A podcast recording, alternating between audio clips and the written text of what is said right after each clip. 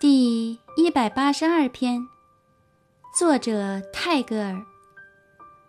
i am like the road in the night listening to the footfalls of its memories in silence 我像那夜间之路正静悄悄地谛听着记忆的足音